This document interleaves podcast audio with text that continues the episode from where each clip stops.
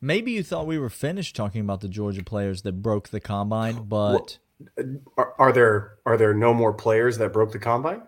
no, there are. Oh, In fact, one could argue the player that broke the combine the most is who we're going to get to in the very first segment of today's episode. Uh, talking more combine, more Georgia Bulldogs who are going to make themselves a lot of money today on the Locked On Bulldogs podcast. You are Locked On Bulldogs, your daily podcast on the Georgia Bulldogs, part of the Locked On Podcast Network. Your team every day.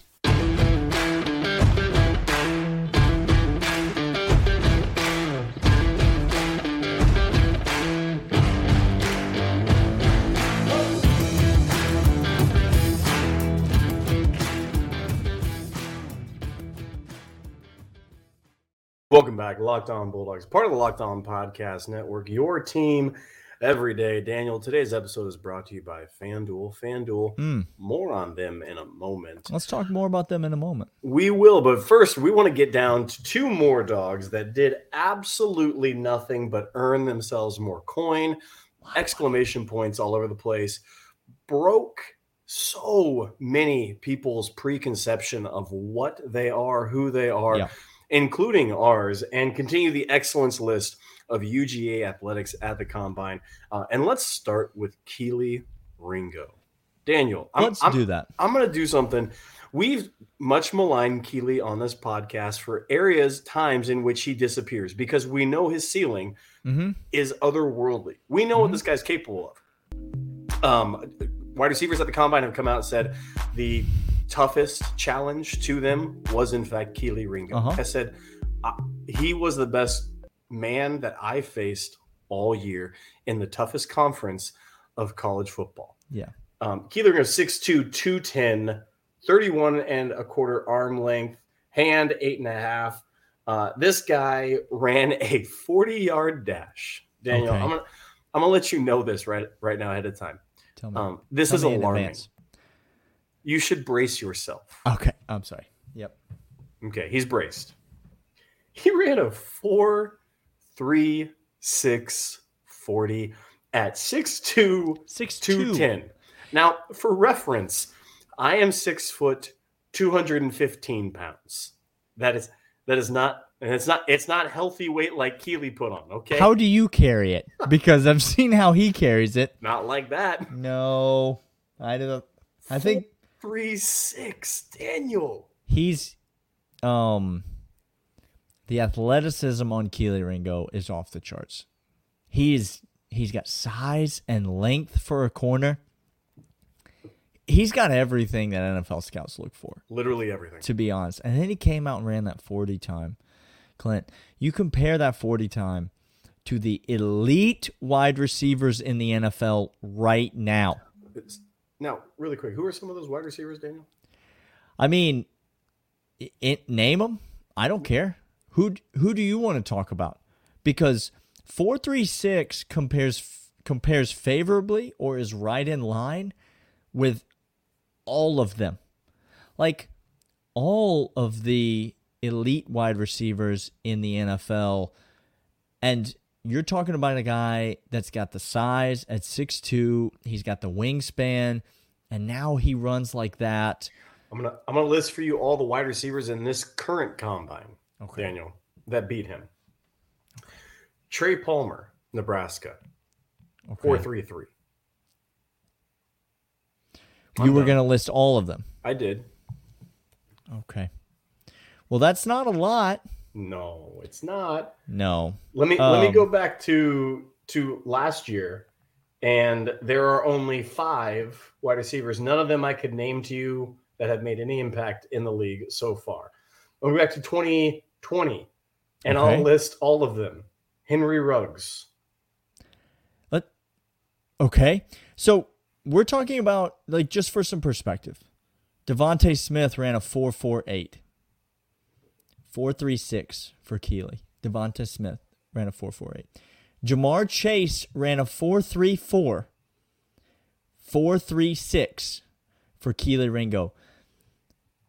Ja'Marr Chase, same speed as cannot pull away No. from Kelee Ringo. No.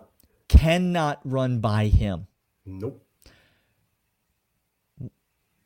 Kelee Ringo has made himself a, a, a, really good chunk of money. He is He now was- going in top 15. He was always going to be a first rounder, Yep. but a lot of, a lot of mocks already had him in the top 15. Some mocks did not. Solidified that. This, I think, solidifies that he's going to be a top half of the first round type of corner. Don't know if he'll be the first corner off the board, but he will be in the top two corners off the board. Um, listen, we we had our beefs with Kelee Ringo in the past. I played the formal apology music as you were talking earlier because I thought that you were gonna break right out into a formal apology. I, I was But close. listen, it if Kelee puts it together, then he's a cheat code at the cornerback position. These other corners that are doing this at the combine that are running 4.2, 4.3s are 5'10, 5'11, 180, 185, That's what I'm trying 190. to say. You don't get size like this and speed like this. No. It's it's not found. Like these you go to the receivers that have been faster than him at the combine, it's guys like Rondale Moore, Clint. It's guys like Elijah Moore. Like it's it's tiny little slot receivers. When you are talking about a big physical outside wide receiver, Kelee Ringo's faster than all of them Yes, sir. and he's got that same size to back sir. it up. It's it's quite a thing. It's something else. Hey, we're to come back after this, but first one is about FanDuel. FanDuel right now, midway through the NBA season is happening Yes. right now on FanDuel, which is fantastic. FanDuel, the official sports book of Locked On Bulldogs, Locked On Podcast everywhere, the number one sports book in America. They're fast, they're reliable, they are great. And right now, you can get the NBA action as well as March Madness actions. And with a no sweat first bet, if your first bet doesn't get for new users, doesn't pay out, you get up to a thousand dollar in bonus Mm. bets. That's bonus bets on top if your first bet does not cash as a new user over on fanduel.com slash locked on. It is great, easy, reliable use. Daniel, I love going over there. Yeah. Anytime we have a segment that we're talking about point spreads or anything about parlays or any over unders, FanDuel is a place that we get our numbers from. So when we Hmm. do March Madness picks and when we come up with four teams that we think has the best shot of winning all them marbles. Yes, that's right. FanDuel.com slash locked on is a place you need to go. The official sports book of NBA. Make every moment matter more with FanDuel. Speaking of college basketball, Clint, I assume you're coming down tonight to come with me to Bridgestone Arena to go see the Dogs play in the SEC tournament. I'll be there. I'll be in the building. So the combine has been continuing and is now concluded, and another player for Georgia that showed out and basically put his put his hand on top of the the, the head of all the other small children and Mhm. said, "Oh, that's nice. That's cute. That's cute." Um, Big O Darnell Washington went out to Indianapolis, and and he did things, Daniel. And I don't mind saying this. Mm, We've watched a lot of football. more than most. Oh, a lot of Our wives will attest. We We've seen more than most. most. Don't let that thread lie. Yeah. let the thread lie. Mm. Um, I have not seen anybody, Yeah. like Uh-huh. Big O in my life. If has there ever been a person, and you just answered it, has there ever been a person that looked like uh, was a more sure thing to show out at the NFL Combine? I mean, just look at him. Just look at him. But then he runs, and then he jumps, and then he catches the ball, And then he and then he runs the routes.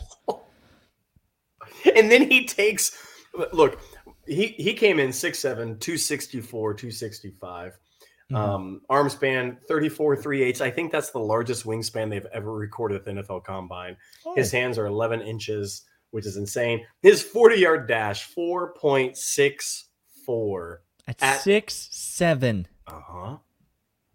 You're you just don't see it. you don't see it. Vertical jump 31 inches. He had Uh, the 20 yard shuttle, 4.01, 21 on the bench. And the most impressive thing to me, Daniel, of Mhm. all the stuff, we saw him run and he ran like a gazelle. He we did. saw him uh, uh, catch passes and it was immaculate. That one hander that he had on that sideline. It was real, and it was spectacular, Clint.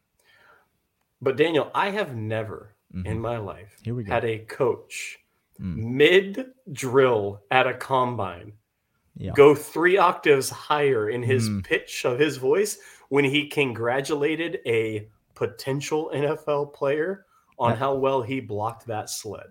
That man forgot where he was. He for he literally blacked out and thought he was just watching somebody at two a days again. back when he was a high school coach. Mhm. He he didn't care about the NFL combine. He didn't care about his job. He No. didn't care about the microphones or the No. cameras. He just looked at Darnell Washington and said, I want to see more of you hitting that sled. And you know what, Clint? We all do. We all do. We all do. It's there's there's not a tight end at the combine who makes catches like Darnell made, and yet catching the football is not the thing that they do best. There's not. Hold on. I, I need people to hear that again because I saw him catch passes in one hand and run routes, and it was pristine. gazelle like speed, you said. I did. Hurdling people running down the sidelines, shedding blocks like or shedding tackles like they don't even exist. but that's not the best thing he's. But that's not what the man does best. Oh. He's a first round draft pick uh huh. as a third tackle on your roster. And that is if it were illegal for the tight end to run routes and catch the ball, Darnell Washington would still be a first round draft pick. He should have to declare as an eligible receiver. He ought to on have to change play. numbers. They ought to have to put one of those stretchy jerseys over the, green top ones. of him and say, "We know that this man is bigger than the right tackle he's standing next to, but he's going to go out and run a route, and you, No, he's Small it's child? legal for him to do that. No, it's fine. It's it's you well little little guy, are going to have to try to defend him when he does that." Um, again, the tight end class is deep, and the tight ends in this class are are very talented. Right, the kid, the They kid are. from Utah, oh very gosh. talented. Um, The kid from Old Dominion showed out at the yeah, combine. there's too. a like, lot I'm of not good. kidding you. There's a lot of good tight ends in this class, but there are no Darnell Washingtons. There are none. He's one of one. And if you're looking for a tight end, you might find a better receiver. You might not, I don't but know. you sure. might Sure. find a better receiver of the That kid from Iowa, LaPorta, he's he's pretty dang good. He was the second best wide receiver at tight end on our team last year. So that's there are players who are better than him at catching the football. But there are no players, no players at any level, at any at any at, uh, any position, who are better blockers in space than Darnell Washington. And so, if it's a priority to you to get your very fast wide receivers, I don't know, room to run, then maybe you want to consider taking a guy like Darnell Washington. It's to me, it's the biggest no-brainer of this draft. He You is know a can't miss prospect. You know when you do they do that stack thing where they put a wide receiver and two wide receivers out wide Uh-huh. in a formation, they stack them, and then they do that little like, "Hey, look at me!" Quick little darted Mm-hmm. out there, and then it's a little one-on-one. That's right. Yeah. I okay, you're going to tell me Big O's out there and he's on the line, and then somebody's behind him. You do a little quick toss out there, and Darnell has to demolish his guy, and all you got to do is run past to the outside. His wingspan is going to take both of them. Like it, It doesn't It- even matter. He picks up the first guy, Jalen Carter style, and holds him like a trophy and runs down the field and then blocks the second guy. Like that's what he does. it's holding. It's holding. It. Tell him that. I dare him to. I dare you to call it. I I dare you to look I him in won't. the eye and throw the flag. Look I won't. Uh, we're going to come back after this and talk more combine right now. Clint, what does it all mean for the universe? There's just so much. Let's get. Am I looking into a candle right now? Let's get philosophical. Okay. Okay. Stare Before we do so, fire. 199 bonfire.com slash store slash the 199. Get over there right now. You love to see it. You do. Um, shipping times down on the 199. By the way, on the They are. 199 store, things are things, Things are, are moving. Things are moving out a little quicker. They are. Um, what does it all mean for the university? This is now two years in a row. Georgia obviously broke records last year, the NFL draft.